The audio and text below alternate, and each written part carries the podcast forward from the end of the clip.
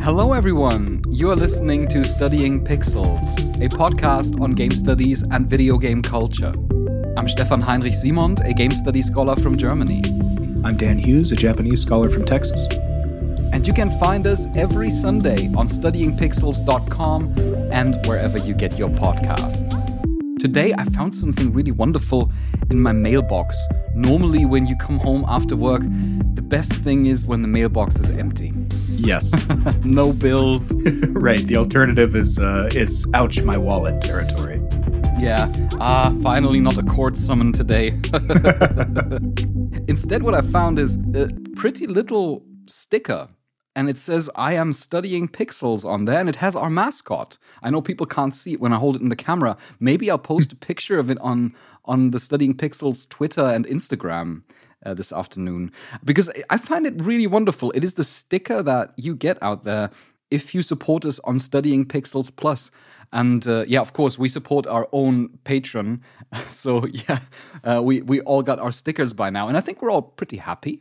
I'm very happy. Yeah, I uh, I got mine a little bit earlier than you did, um, and it's uh, resting proudly on my laptop. So it's a, a, very nice quality sticker. I think I've said this a number of times, but I'm I'm very excited because I, will get these stickers from all over the place. Um, and you never quite know what you're getting with quality. Sometimes it's like flimsy paper, or it you know, it it leaves some gross residue on whatever you stick it on. But this one, it's a nice sort of vinyl decal almost. It's very beautiful. Are you a person who puts uh, like a sticker on their MacBook? I am. I'm one of those. You only live once, I guess. That's right. I figure, you know, uh, with the amount of money that goes into a MacBook, I'll do whatever I please with it. yes. You can, you you no, you also get these Apple stickers with it, where you can just put another Apple sticker next to the Apple logo. I, I do have some standards, yeah, some limits to my. I mean, I respect that. I respect people that uh, cre- uh, express themselves creatively by plastering their laptop entirely with stickers. I always think of the resale value, and I always mm. wonder. Mm, then I have to scrape these stickers off, and it's probably going to leave a few scratches. So maybe I'm not going to do that. But hey, if a sticker is as pretty as this I am studying pixels sticker. Mm, then maybe I should do it. This was like really an advertisement, what we just did. Yes. It could have very well been an advertisement. It's our own product. So we do, we, you know, uh, it's not like uh, it's not like we're coming across as shilling or anything like that. It's a very nice sticker, and what's more is that um, it's not just the sticker you get when you sign up with Studying Pixels Plus. Of course, because the main thing that you get are monthly bonus episodes. We call them plus episodes. And this month, we talked about how the ESRB works, so the Entertainment Software Rating Board. How do they give out these video game ratings? So that's a plus episode. If you subscribe to us on Studying Pixels Plus, then it is already in your feed.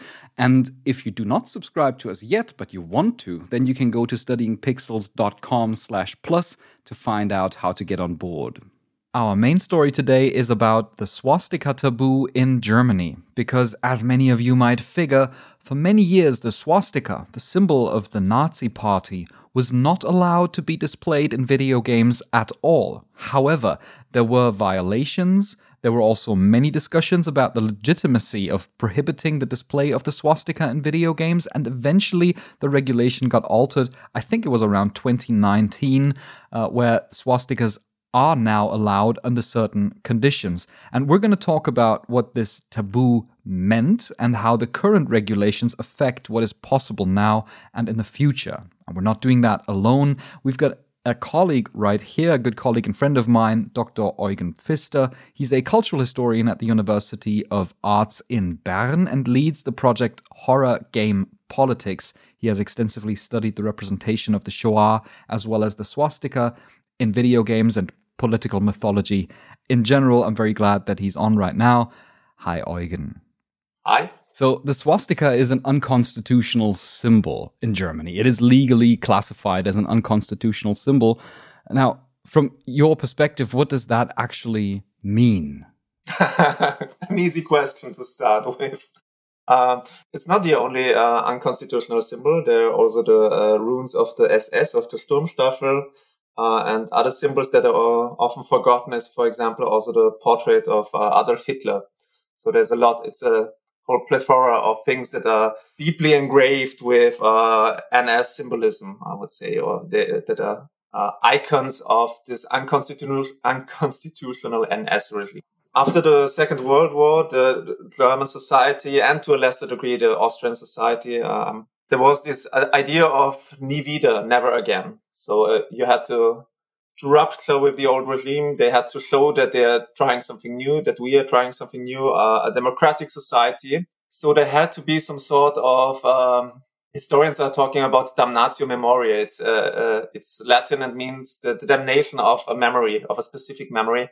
Uh, and these symbols were part of this. So I think it was a very important ritual too to forbid these uh, symbols in in public space. We're always speaking about public space. So it was forbidden to use uh, the swastika, for example, um, in front of a uh, in the header of a newspaper, for example, uh, or for some uh, political flags and so on. I think it was most of all the act to forbid it was, was also a very important symbol for the society. But of course, it was written down in the um, Strafgesetzbuch. In the and I'm missing the English word for it. What, what would be a good word? Uh, uh, I think it's like the the punitive part of law. So there's not like it's not like the civil part, but the punitive part where the state goes against uh, against crimes. So there's a very specific uh, law about it. it is, it is actually a punishable crime if you were to present these. Yes, exactly. I, I I couldn't tell you how much uh, days in prison or weeks or years in prison you can get, but it is uh, definitely punishable, and it's uh, it's not something. Uh, th- this is really serious. If you're going uh, before court with this, this is some serious stuff there. So that doesn't mean that you're going away with. Uh, some reprimand from the judge, but if you lose before court, there is some there will be some serious consequences of this. Yeah, I mean the the idea is basically, of course, a lot of people were profoundly traumatized, and there's still people alive uh, who are profoundly traumatized, and it's an entire, I would say, socio-political trauma. Um, and of course, you wanted to prevent the idealization of these symbols. And by implementing such a regulation, I think what is most effective about it is that you push uh, actual Nazis and neo Nazis that want to use this symbol, you push them out. You make it very clear like these symbols and this form of idealization does not have a place in our society. Yeah, and even more than that, it, it was um, even stricter because it was also saying um, it's not legal. So you're really you're not only uh, being uh, outside of the normal part of society of culture, but you're also outside of law of the law if you're using these symbols. Uh, because I was talking about the symbolic act, that was very important also for the identity or for the common uh, collective identity of um, Western Germany mostly. Um, and later of Austria too. But it was also important to make a rupture that there can't be a continuity of some forms of um, bureaucracy, for example, of some forms of political uh, activities. They had really to be sure that there was a deep rupture that all of this uh, will end. One of the things that happens often in America is that there will be a lot of talk about condemnation, but there's often not any forceful measure behind it. So it sounds to me that this, as you were saying, Eugen, was very important to say there there will be no branches from what happened because we're cutting this off, and there are criminal penalties, right? Condemnation is, is a really important uh, idea here, and also it, maybe even um, uh, a tougher word for it would be taboo. It, it, be, it, it had to become a taboo, which was a problem, in fact, because it, the taboo was so strict that it was uh, even impossible to talk about uh, what happened for a long period of time. That um, Germans really spoke with their parents about the NS regime was something that happened in the uh, after '68. So there were many years where it was a, a taboo, uh, a damnatio memoriae, a clear cut, um, which was in a in a way a very sane move because it helped to restart to start anew, uh, but it uh, brought with it a lot, a lot of problems too. Yeah, and one of these problems is that when video games came around, this was obviously a time where the swastika was already relatively common within, let's say, educational material and within arts. Um, I, I guess we're going to talk about the comparison to films in a moment, but the earliest memory of it being significant within the context of video game discourse was Wolfenstein 3D to me, because that came out in 1992. It was a very iconic video game, somewhat of a you could say, very early form of the first person shooter. And uh, in Wolfenstein 3D, you killed Nazis, you were fighting Hitler, and there were lots of swastikas all over the place, which is why it could not be released in Germany. Yeah, um, I have to correct you. Uh, I'm quite happy. Uh, not, I'm not happy that I can correct you, but this is one of the things that, that I, also I thought it, it, was the same. But the, uh, the thing is, it, it it is always a little bit more difficult if you're going into depth uh, uh, researching it. And I did this together with a colleague, with Andre Postert, because the thing is, it, it was indiziert, which means I don't know what's the um, what's really the good uh, English word for it. It, it means put on the index of uh, media that can't be sold, especially to the youth. Blacklist or restricted list? Like a blacklist, yes. And it's, um, what's it called? I think Bundesstelle für... Um... Bundesstelle für... Back then it was Bundesstelle für jugendgefährdende Schriften and now it's Jugendgefährdende, yeah. For like, it's basically the goal of this institution is to protect the youth primarily. That's their yeah. main concern. And that's why they put games on their blacklists. Really seldom normally. There are not many uh, games coming yeah. on this list and uh, even less movies but this was one that was uh, getting there because it was in the beginning of um, of the contact between the uh, uh, political public and games. And in the beginning, they didn't know how to react. Uh, but the interesting thing is, it was put on the index not because of the NS symbols, uh, the symbols of the Nazi regime, but because of the um, the positive depiction of violence and the uh, Verherrlichung, no, I'm missing the word, the glorification of uh, vigilantism. This was the the reason for putting in on the index. But you, uh, um, Stefan, you're also right because later the uh, Oberlandesgericht Frankfurt, but this was in 1998. Uh, I'm looking here at the paper. The game was again uh, before court, and I think uh, in, it had to do something with uh, the distribution by by Rechtsextreme, by uh, far right activists, and they decided. Um, that it also contained these verfassungsfeindliche anti-constitutional signs. But I, I, am remembering it correctly that back in the day when Wolfenstein uh, came out, or at least when I was when I became consciously aware of it, it was somewhat of a very controversial game. Like people were talking about it, mm-hmm. that there was this game where you would shoot Nazis and where you could see actual like Nazi symbolism, and it was something that, Adolf that you, Hitler in a robot suit. Yes, you would find fight Robo Hitler. Suit, exactly, and Blondie, and you couldn't you couldn't just normally like purchase this game or order it. Yeah, you always got it from a friend. You like got it me. from a friend. Yes, you got it from a friend in school or something because everyone somehow had it. And to me, that was um, the Wolfenstein series was one of the instances where I first realized that there were symbols that would be uh, replaced I don't know whether that was the case in Wolfenstein 3D or in Return to Castle Wolfenstein, which was uh, a bit later, but it was definitely an integral part to the series that they obviously relied on depicting Nazis and Nazi symbolism. Mm. And so, in order to prevent this law applying to them and in, in order to sell their games to the very important, not the biggest, but very important German market, they took the swastika out and replaced it, for example, with the game logo, like the Wolfenstein logo. Everybody knew what it means, but it's not the swastika, so it's okay. I'm not sure when in the series it began because I took uh, quite uh, a thorough look at the last two games and then know the games in between. I played them, but it's a long time ago. So yeah. um, I don't know when this started, but um, what started quite early is a sort of awareness for the problem of the swastika in the game industry.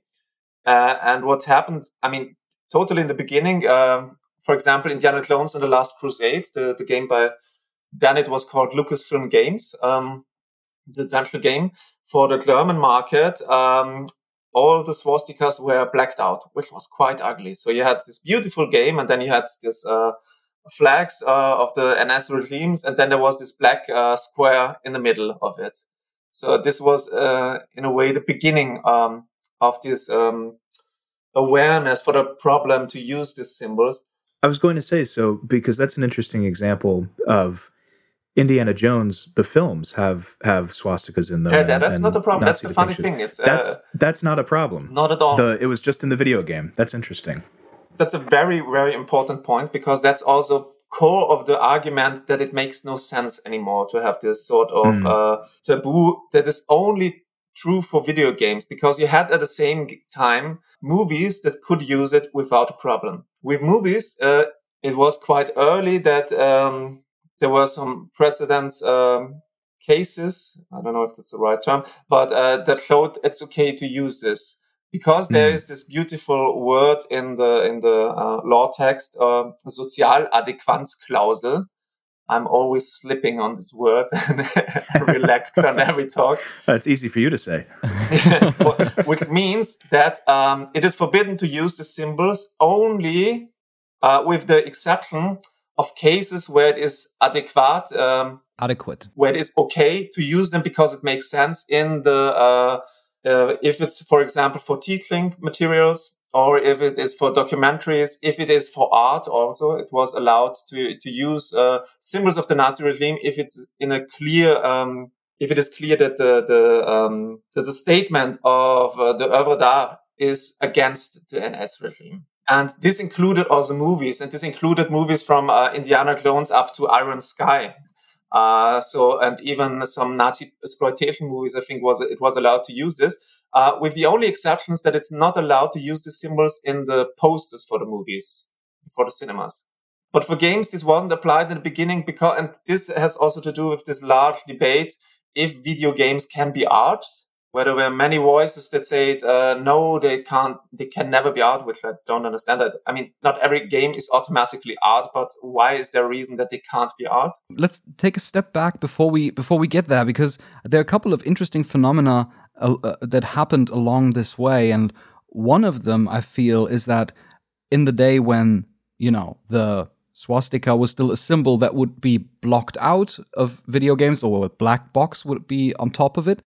Um, that was also a time where there would be games that contain the swastika, but these would often be games that are actual Nazi propaganda material, right? Like in the neo-Nazi scene, that would mm-hmm. that would not be publicly sold, but would still be used as propaganda material. So, ironically, the condemnation in which it was implemented led to the fact that the swastika appeared in such games that actually glorified, let's say, the Shoah or you know Nazi Germany. The most infamous uh, of these is the um, KZ Manager, uh, a game everybody in the schoolyards has heard of. Uh, Fortunately, not that many have also played it, and uh, in fact, I only know of one copy that is in the um, that is at an, at an, institution that is documenting uh, Nazi and uh, neo-Nazi material, the DOW in Austria. It is a game where you manage a concentration camp, basically. It's a deeply cynical Nazi propaganda video game, basically.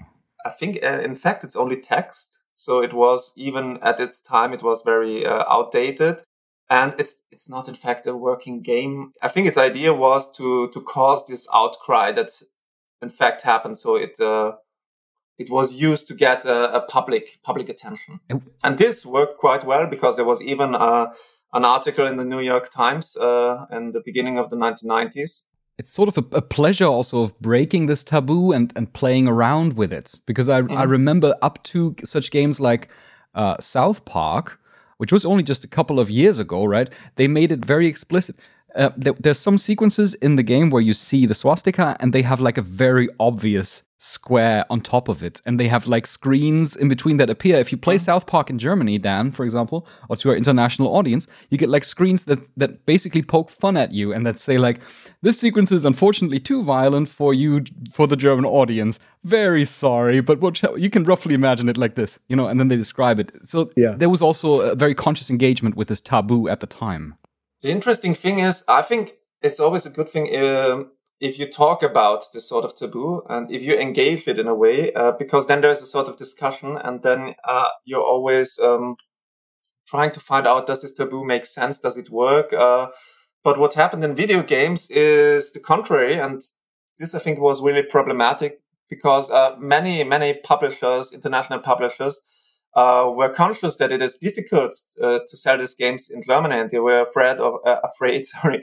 um, of an uh, of a public outcry. They were afraid of a shitstorm. Uh, they were afraid that they couldn't sell because if your game got on the index, uh, then you had really a problem because you couldn't sell them anymore.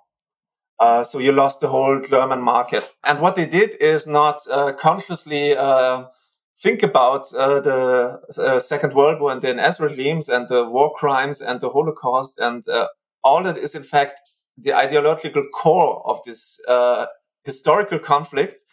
But they just cleaned the outside. They took away the swastika. They took away uh, portraits of Adolf Hitler, and they put there, for example, uh, the Balkenkreuz. I'm, I'm, never knowing the, the English word for it. it's the it's the cross that you see on German panzers in World War II movies. The ultimate problem of doing something like this is, as you say, Eugen, you're you're just cleaning the outside of it, but not addressing the mm-hmm. the ideological core of it. And so when you when you do say, okay, well these these certain symbols need to be just blacked out or blocked off, then that becomes the focus of of that game, right? Oh, that's a game where that symbol is blocked off, or I, I think it talks about these things, but we don't really know. The conversation isn't so much about the the topic itself, but around the kind of meta topic around it of of the censorship or you know the it's it's on this this restricted or blacklist or something or you know it, it can't be sold in Germany. So the point then stops becoming well what why are they using this symbol? What is the point of this story or this game, right?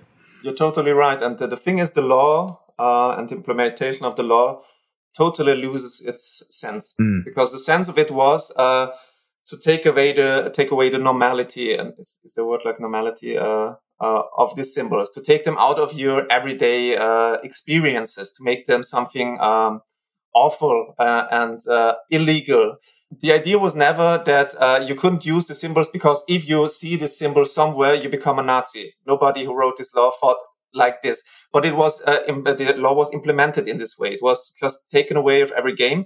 Uh, and in fact, in a swastika in an Indiana Jones, uh, Indiana Jones uh, movie game where we have Indiana Jones say Nazis, I hate Nazis, will never be interesting for neo Nazis. It's uh, this makes no sense whatsoever, and uh, this is also true for for uh, the Wolfenstein games. It would be hard to misconstrue Indiana Jones or Wolfenstein as pro-Nazi. Exactly. It's yeah, right. The thing is that by 2017, when Wolfenstein 2: The New Colossus came out, I think that was kind of a breaking point of the debate because by then it was the case that in the previous games they had redacted the swastika and the Nazi references, um, which was in itself quite absurd. But in the second game, um, they had you know Hitler actually appear in the game, but without a beard. Mm-hmm. I don't know how many people know that internationally, but they just removed his beard and they called him Heiler instead of Hitler, which is basically healer.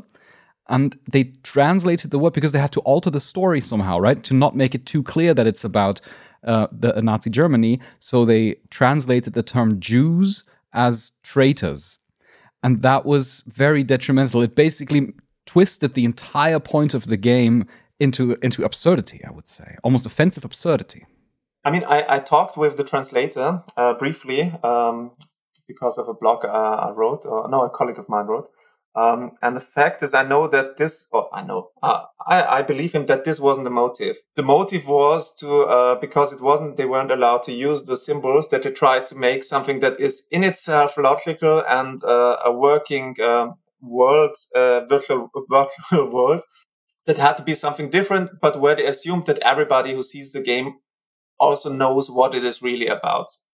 And I think the symbols aren't that much a problem. The big, big problem was to, uh, to take the Jews out of the game and to call, uh, to call them traitors because this is something really fundamentally uh, different uh, to put uh, traitors into a concentration camps than to put a, a population based on uh, anti-Semitic and uh, crazy race racism. It did lead to the fact that um, it actively prevented an anti-fascistic engagement with the subject and also prevented such things like engaging with uh, for example, the Shoah, the mass killings uh, that the Nazis committed, because those were also right, uh, like altered or in some way changed, where suddenly it would be traitors in the camps.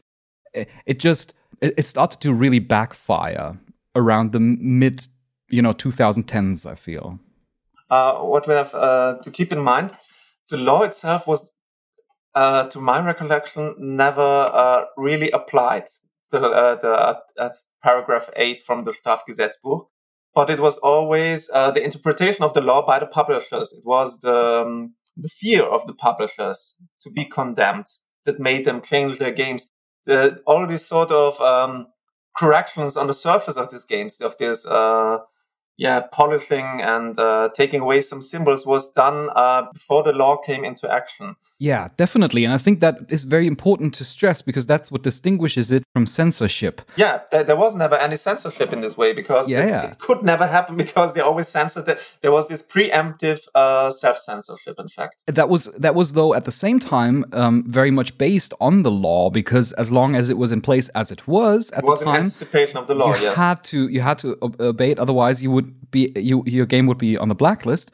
But um, it led to this interesting situation. I, I spoke to the um, to the institution that manages the the blacklist and would enforce such a regulation. The, we call it BPJM. We mentioned it earlier in the conversation. And basically, what what came out of it at the end was this regulation, as it stood at the time, is basically so contestable that if a publisher or a developer were to basically legally fight it and say, "Hey, but video games should really be considered art and what we are doing here mm-hmm. that should definitely be considered as art or educational then mm-hmm. it would probably pass but nobody made that move for a couple of years until as you mentioned eugen until games like uh, attentat 1942 and through the darkest of times started to appear games where there was a conscious anti-fascistic engagement and they ran into the problem that they wanted to show the swastika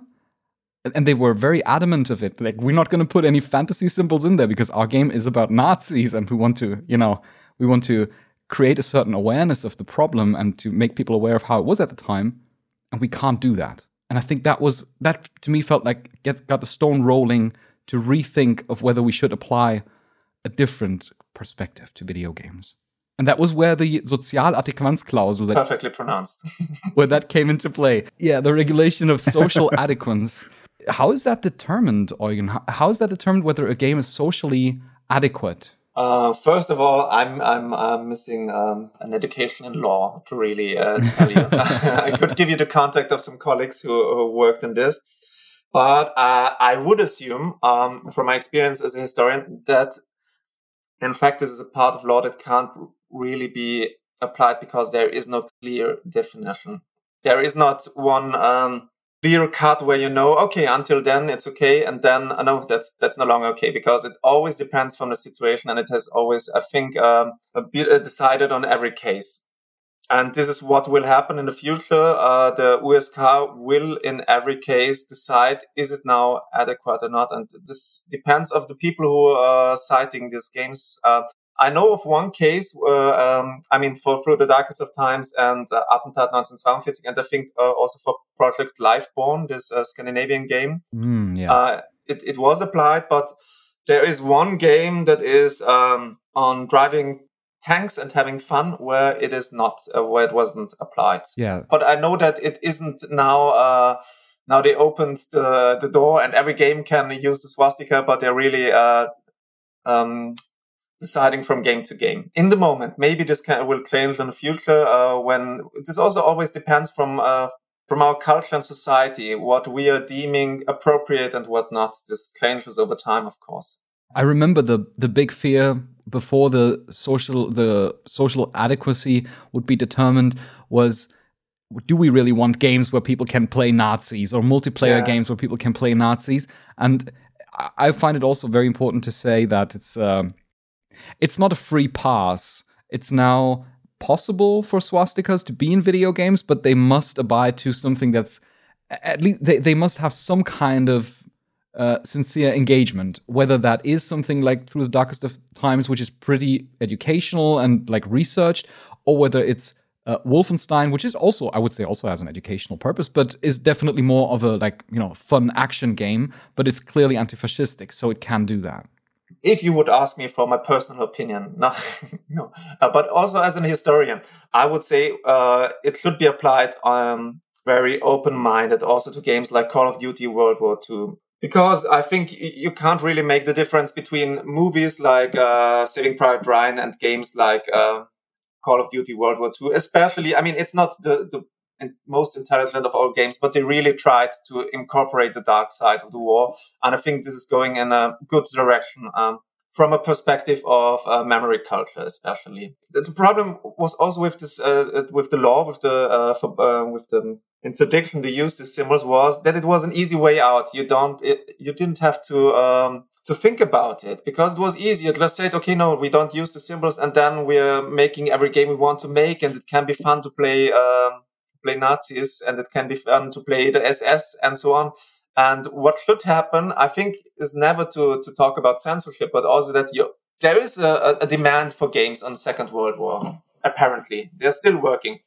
Uh, and what I would say is don't uh, don't talk about into the uh, about censorship, but um, make these games more intelligent and uh, more intelligent is not the, uh, the, the, the, right word, but make them more uh, relevant for memory culture and more responsible too which in a way already happens because what happened, for example, if, if, if I can give you one example, what happened in Germany with this sort of law was uh, Call of Duty World at War, which was also a game that tried to incorporate the darker side of the war. Uh, but then there was, of course, the multiplayer, and in the multiplayer, you had to be able to play also the Nazi side. And okay, there was no swastika, but if you won on the German side, you had a talk, um, a speech of Adolf Hitler in the background, hinter uns liegt Deutschland, vor uns liegt Deutschland. So it was very uh, clearly, um, it was just a soundbite to give you, I don't know, an ambience or an atmosphere to be there. But this wasn't, I think, really problematic. Uh, and here the taboo didn't work at all. Uh, even in Call of Duty World War II, which I think is in many ways did many, many things uh, better. But also there you had to have the multiplayer and uh, the, de- uh, the, the developers. They were aware that it's a little bit problematic now to play the Germans, but they said, uh, yeah, don't be afraid. You're not playing uh, Nazis. You're playing only soldiers, uh, which maybe makes sense if you're not if you're um, outside of Europe or outside of Germany and Austria. But here, there's all this. Uh, there was also this long academic discussion about the uh, war crimes of the Wehrmacht of normal soldiers. So you can't no longer make this this division between uh, the good German and the bad Nazi because it was much, much more complicated. Uh, Earlier, you kind of laughed at uh, your use of the word making it more intelligent. And I, I think that um, maybe maybe a better way to phrase it would be more nuanced or more introspective, maybe? Yes, or... that sounds much less arrogant. Thank you. well, I think uh, because to your point, just something something like that where um, I do think that there is, uh, at least from the American perspective, sort of people do tend to think of the division of the normal, quote, quote, normal German soldier versus the, the Nazi. And I think that if you if you just kind of take that for granted and don't go into that any further, that that obfuscates things and makes the discussion not as rich or not as important. Uh, it, t- it takes the importance away from it. So I agree with you. I think that um, there's nothing wrong with with these symbols being in these games, so long as the the thought goes into how are we talking about it and wh- how are we presenting it. Um, because if you don't put that thought into it, I think it, it comes off as a little cheap.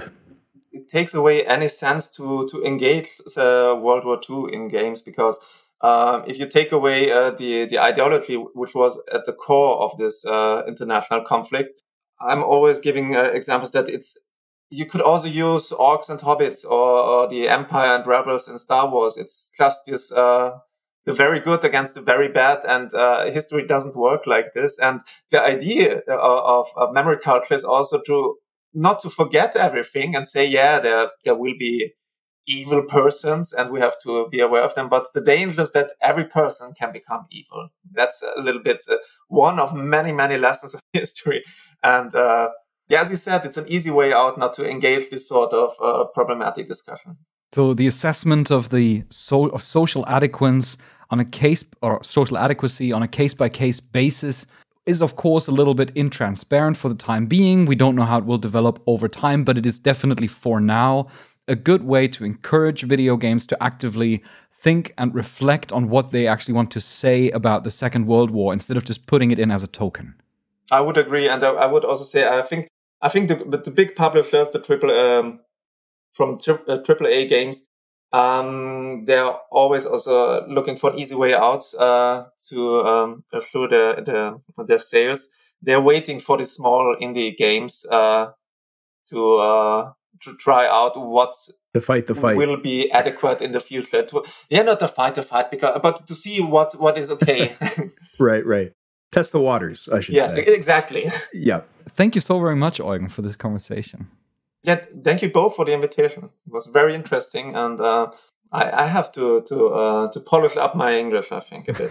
it's perfectly fine. Don't worry about it. I think I think maybe I should polish up my German. Maybe even playing field a little. that was Dr. Eugen Pfister on the swastika taboo in video games in Germany. Thank you so very much again. Um, if you want to, dear listeners out there, you can find his article that he wrote with Martin Tschiggerl titled The Führer's Facial Hair and Name Can Also Be Reinstated in the Virtual World Taboos, Authenticity, and the Second World War in Digital Games, linked in our show notes. And while you check that out, we're going to go ahead and do some side questing. As you know, in our side quests, we used to scavenge the internet and bring interesting stories to the table just as much as we bring our own video game experience. And this time around, I wanted to pick up on our last week's episode where we spoke about the Game Awards. And one thing that we have not really gone into was that, you know, Keanu Reeves and Carrie Ann Moss hmm. from The Matrix, they suddenly appeared on the screen at the uh, Game Awards, and they announced not only a trailer for the upcoming Matrix film, The Matrix Resurrections, which comes out on December 23rd, 2022, 2021. Sorry, I'm already living in the next year. I'm, I'm, I'm, I'm here from the future to tell you Corona is unfortunately still around. it's still around, but there's a new Matrix yeah, movie. There's a new Matrix movie. You can escape from the world now. But they also announced uh, The Matrix Awakens, which is it was a little bit of an ominous announcement free to download immediately on PlayStation 5 and so I did and found that very evening that it is of course a demo of the Unreal 5 engine. So um, this is something that's important to keep in mind. It's not a demo for an upcoming video game, and it doesn't play as such. It's um, it's an engine demo. I'm having uh, Final Fantasy VII remake yeah. flashbacks from the PS3 era, not an actual game. It's just a demo. We just wanted to see, you know. But um, these these yeah. engine demos they are actually fairly common. Um, I think this one is probably more widely and broadly received because it was in such a big announcement, um, and also because I think it's a very smart combination. Because yeah, the Matrix is in itself all about how computer simulations can become indistinguishable from reality. And new video game engines, they pretty much make the same promise. The promise is we have we present you with a toolkit to make uh, video games and game world simulations that harness uh, cutting edge technology to produce well to get as close as possible to photorealism so I have to ask then, if uh, if that's the case, did the Matrix Awakens uh, have you, as they would say in the Matrix? Yeah, it did. I must say, I was really impressed. The thing is, uh, this uh, engine demo is split into three parts. Mm. First, you get an introduction where Keanu Reeves and Carrie Ann Moss, uh, Neo and Trinity from the Matrix, they deliver a pretty stunningly presented take on the original idea of the Matrix because they appear in the scenes of the original Matrix film and they walk around in these scenes and they comment on stuff and they crack some jokes. They transform from, you know, the current Keanu Reeves into his younger self when he played Neo in the oh, Matrix. Wow. And they uh, transform in and out of their roles. Like it, speaking about from like the actor's perspective and from the character's perspective, then thousands of copies of them appear and move uh, like uh, uh, in rendered in real time, and it's quite impressive. Like this is just the first part is like um introduction to the idea of the Matrix and just a showcase on how close this Unreal 5 engine can get to photorealism. Because if you put mm. an image of Keanu Reeves next to this virtually rendered version of Keanu Reeves, you can hardly distinguish them. Uh, There are indicators, but you have to look very closely to find out which one is the digital render. Wow, that's uh, that's shockingly in line with I think the yeah, Matrix. it is, right? What it's almost a it's very cool, but that's also almost a, an eerie prophecy fulfillment of the original films. well, of course, it also grounds you pretty neatly because then in the second sequence, like they transition into one another. Um, Neo and Trinity then dr- uh, drive like in, in a car down a highway in the Matrix, and it's like this high speed car chase. And you take over the role of a character who sits in the back seat, and uh, you get a gun thrown into your hand, and then your goal is you have to shoot the cars that are pursuing you, that are controlled by agents who try to basically jump on your car. And it's just a little bit like um, it's it's not fancy. It's just like a tiny shooting gallery. You can't really manually aim that much.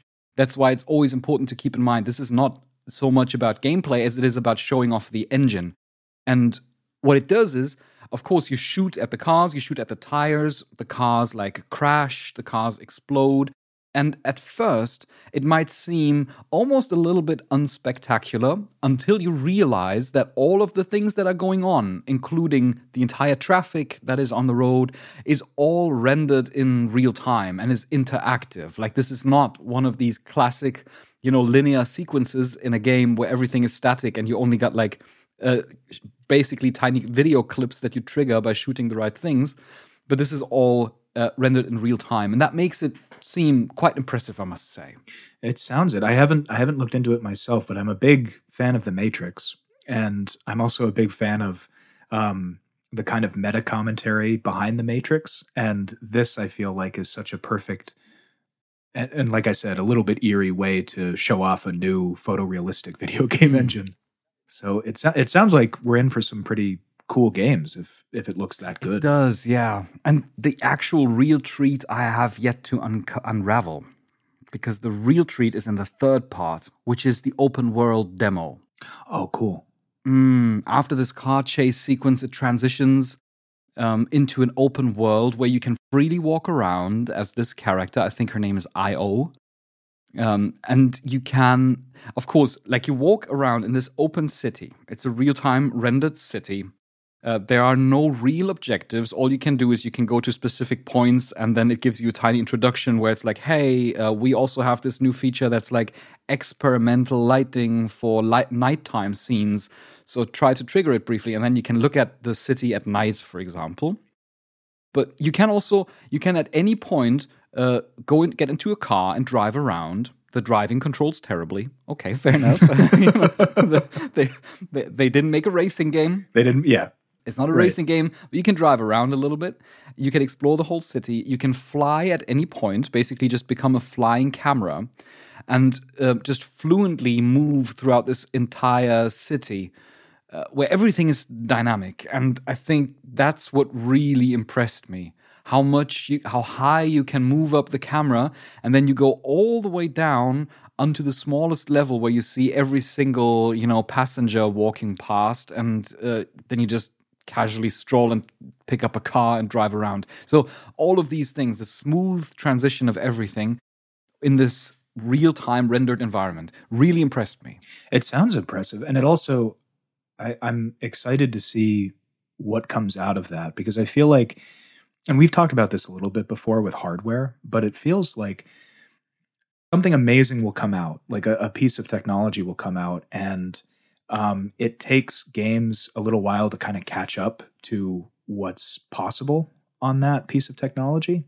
And so, what excites me about what you just said and the fact that this is tied in with the Matrix is that I think it'll prime people to think about the possibilities, and we may have some really exciting uh, things come out of this right out of the gate. I would hope so. Yeah, anyway. I think so too. I think that if you are curious about the technology, um, then the Matrix Awakens is actually very worthwhile because you can at any time go into the menu and you can trigger different views so that you can see like the different ele- graphical elements that were used to uh, build the the buildings and uh, the way in which the light reflects off of them and all these kind of you know oh, cool. Technical details that I'm not that well acquainted with. You can change the density of traffic and the weather and all these things fluently at any point just from the menu. Um, the only important thing to remember is if you download this and you jump into it, be aware that this is not a game. It's don't expect anything to really play with apart from like the short car chase scene. And in this open world, there's nothing happening there. It's just to show off what kind, how a world might look, how a vibrant city might look uh, in such an engine. And I think as such, it is very impressive. It sounds and it, it's funny to me that um, Keanu Reeves has sort of fallen backwards into the role of um, exciting new video game ambassador for some reason. some reason, even though Yeah. he actually, in an interview, I think he said that he doesn't play video games, right? But he became kind of an icon in video game culture. yes, just the the eminently likable Keanu Reeves. You put him in any situation, evidently he's he's uh, gung ho about whatever you put him in. Yeah, I'm just glad he's not a salesman because if he were to ring at my door and try to sell me something, I'd probably buy it. Foregone conclusion, I'm afraid. Number two, what have you brought?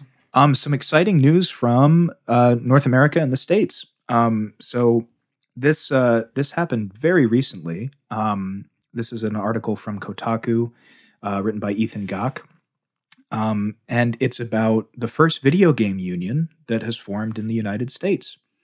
Um, so we've been talking a lot about um, Activision Blizzard in the past few weeks, and it's exciting to hear that this story is kind of running parallel to that. Um, there's not a whole lot of information. It's just kind of an exciting turn of events. But there's a, uh company called Vodeo Games. Um, they made a uh, turn-based pinball RPG called Beast Breaker, Okay. um, which I know it's it. The description alone makes me want to play it. Um, but they they're a they're a smaller company and um, evidently they're a very forward thinking company because um, they kind of just decided that they would they want to unionize and that's how they they want their company to be um, they want to interact with the the kind of higher ups at the company. So when this um, idea was pitched to um, sort of the co-head of the studio the co-director Asher Vollmer um, he responded by saying we're a small young company, and I constantly encourage my coworkers to speak up and tell us how we can do better. So when they approached me and told me they were forming Vodeo Workers United, it was a no brainer to step back and proudly watch them do what no other game company in North America has.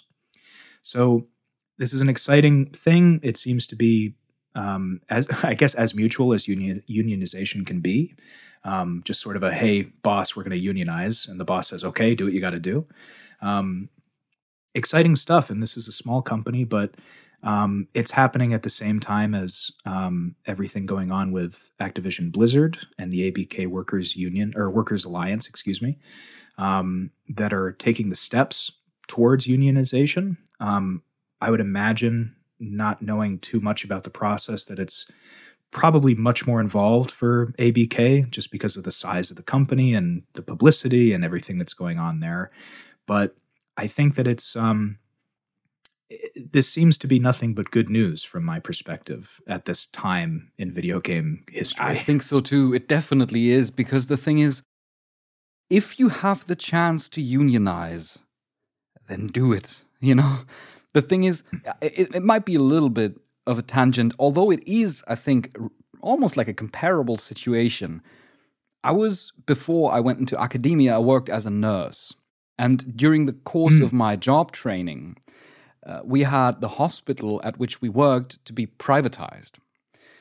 Uh, so this process of privatization comes with some complications. Staff is going to get cut, salaries are lowered, the conditions get worse, and they did get worse. Oh my god, did they get worse?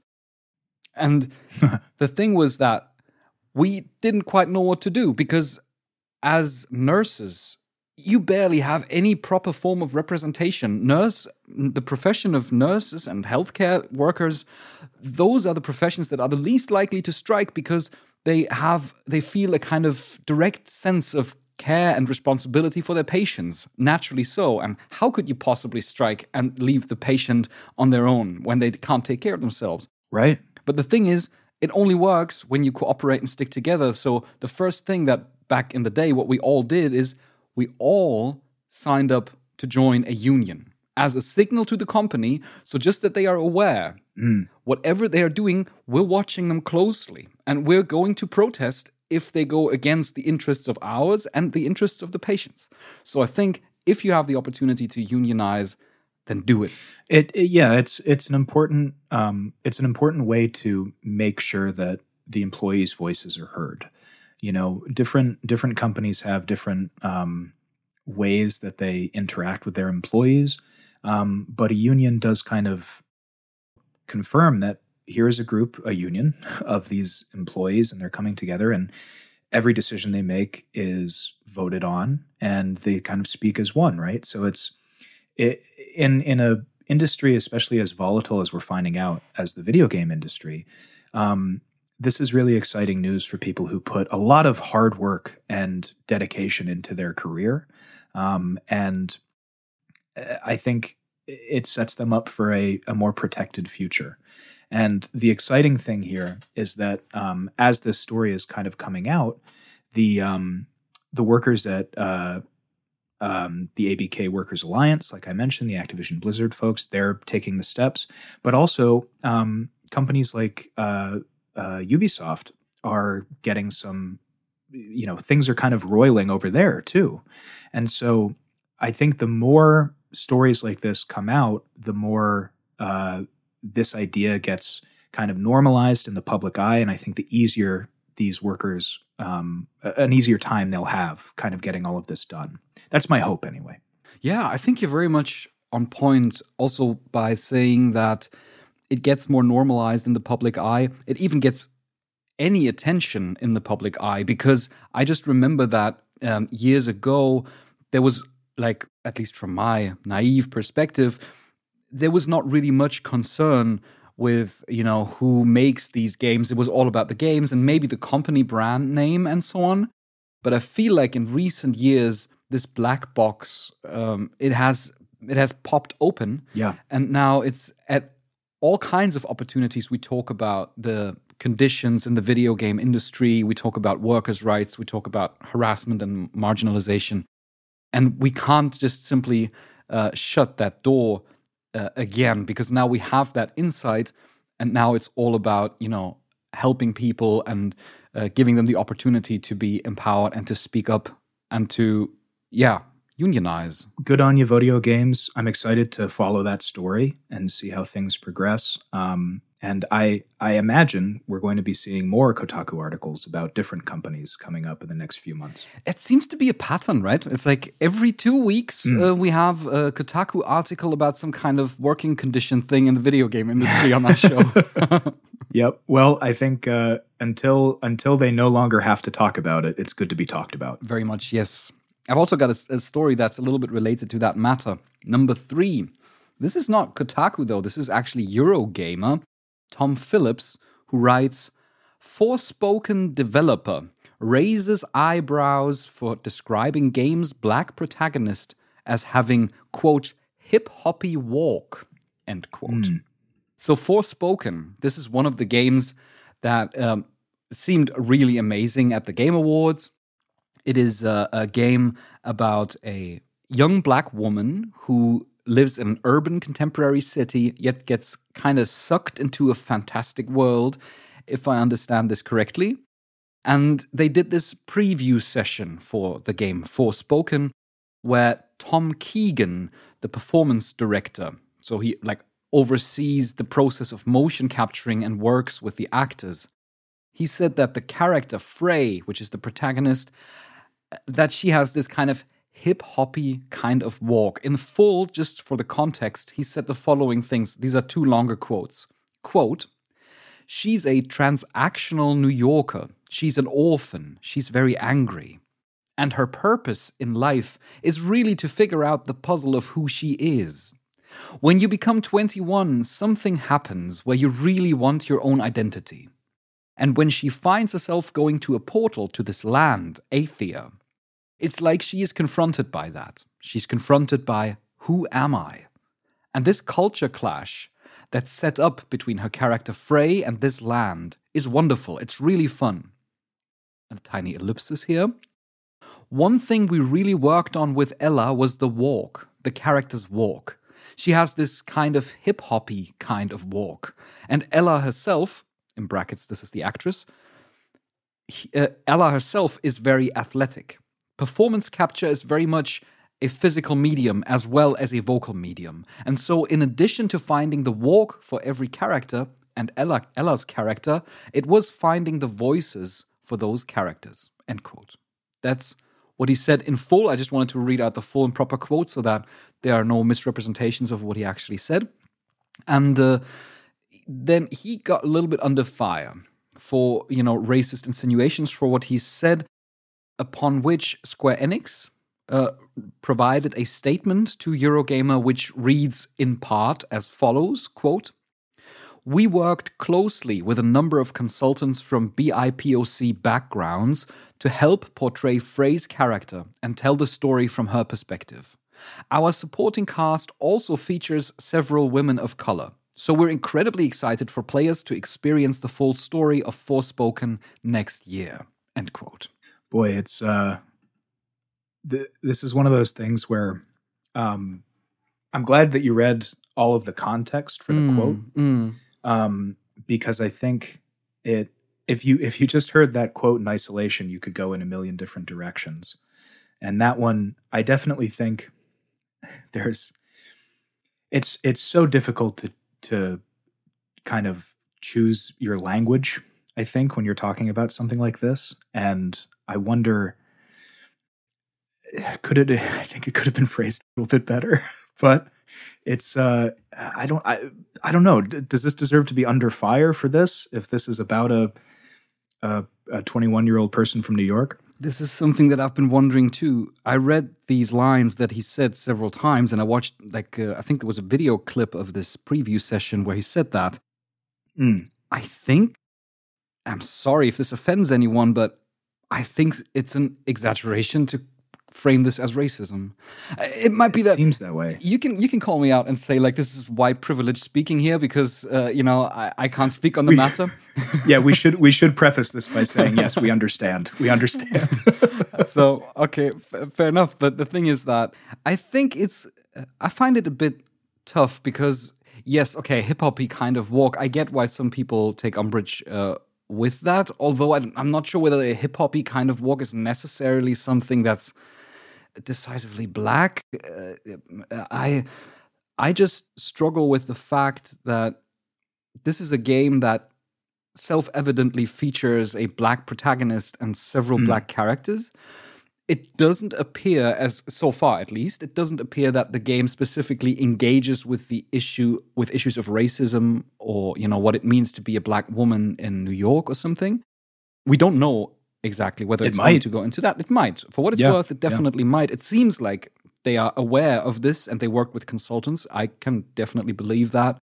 I just find it kind of sad that it, it seems to me, at least, to be blown out of proportion. Those remarks do not. Uh, shouldn't lead to, uh, bring them into any kind of profound trouble or something of the sort. Well, and I think uh, you know, I don't. I think any conversation like this um, is couched in. I don't know what it, what's in this person's heart, so I I don't know exactly how they feel about any particular thing. I will say though, um, the second part of the quote where you were talking about where the the hip hoppy kind of walk uh, line actually shows up, um, that seems to be more about the the nature of performance capture or uh, you know getting getting the physical performance from somebody um, and it, it's it strikes me that he has a lot of admiration for this actress um, so I, I do think that again hip hoppy you could have a whole conversation about how that's coded in certain ways and there's a lot of insinuations but um, it doesn't seem to me that he's parading this as um, anything kind of racist or you know on the on the negative side of things Yeah, I think so too. I think someone who does who, directs performance capturing has to be profoundly obsessed with the way people move. Yeah. And to work with uh, a, a great actor or actress on developing a character and working on you know the body that they have the, the physique that they bring to the table and how to use that in order to imbue this character with a certain individuality is something uh, that must be a wonderful experience. So, could he have chosen a little bit, like his words are maybe a bit unfortunate, just mildly unfortunate? But I also think we have to keep in mind, you know, we're on the internet. And the thing is that if, the, if something like that would happen in a different context, then it could very well be possible uh, that someone would just say like ah maybe you want to rephrase that or something or what do you mean by that you know just ask a question Yeah. and then probably would be resolved pretty quickly but since we're on the internet and we're on twitter and we're you know in a kind of Scrutinize you know, everything. where things is very much closely scrutinized and then it's written down and written down it always has a different effect than something that's just you know briefly spoken fleetingly it just could become a much bigger issue than it actually i th- i think should be I'll tell you the phrase in that that actually gets me really excited about this character is transactional New Yorker. yes i never heard that before No, I'm not sure exactly. that that gives me a little more pause. I imagine. I, I don't know what transactional means in that sense, but it sounds like. I mean, we we talked about briefly the trailer at the Game Awards, and it seems like a really interesting story, and it it reminds me of um. Uh, there's a a Japanese trope um in anime and video games. I think it's isekai, uh, where it's like you're transported to a different world, and so it's I think the perfect setting for a uh, the perfect setup for a video game to take somebody who, all right, they may seem normal in our world, but then you bring them over to a completely fantastical world, and being a fish out of water, they have to come to terms with themselves. Which is, it seems to me, what he just explained in that quote is that here's a very particular person from a very particular place, and they're going to a very different place and to try to find out who they are. sounds interesting to me. It does sound interesting to me as well. We'll keep an eye open for that. And, uh, dear listeners, you should definitely keep an eye open for our next week's Christmas special. That will be next week already, right? Christmas is fast approaching. Yes. It is, yeah. It, it, this year has flown by, and we're already a week out. Amazing. Well, that's going to be really cool. We're going to bring 10 predictions to the table. 10 predictions of what is going to happen in 2022. And Dan and me, we're going to play a little game to see who gets the most predictions right. Uh, so, thank you so very much for listening. If you want to support us and get this beautiful I am studying pixels sticker and put it on your on your MacBook or wherever, uh, then please go to studyingpixels.com slash plus. Also, it would be very helpful if you leave us an Apple Podcasts review. It just helps us to not get drowned out by the algorithm. You can submit your thoughts and questions at any point to podcast at studyingpixels.com. And then we'll see each other next week for our tiny Christmas special. See you then. Yes, we'll see you then.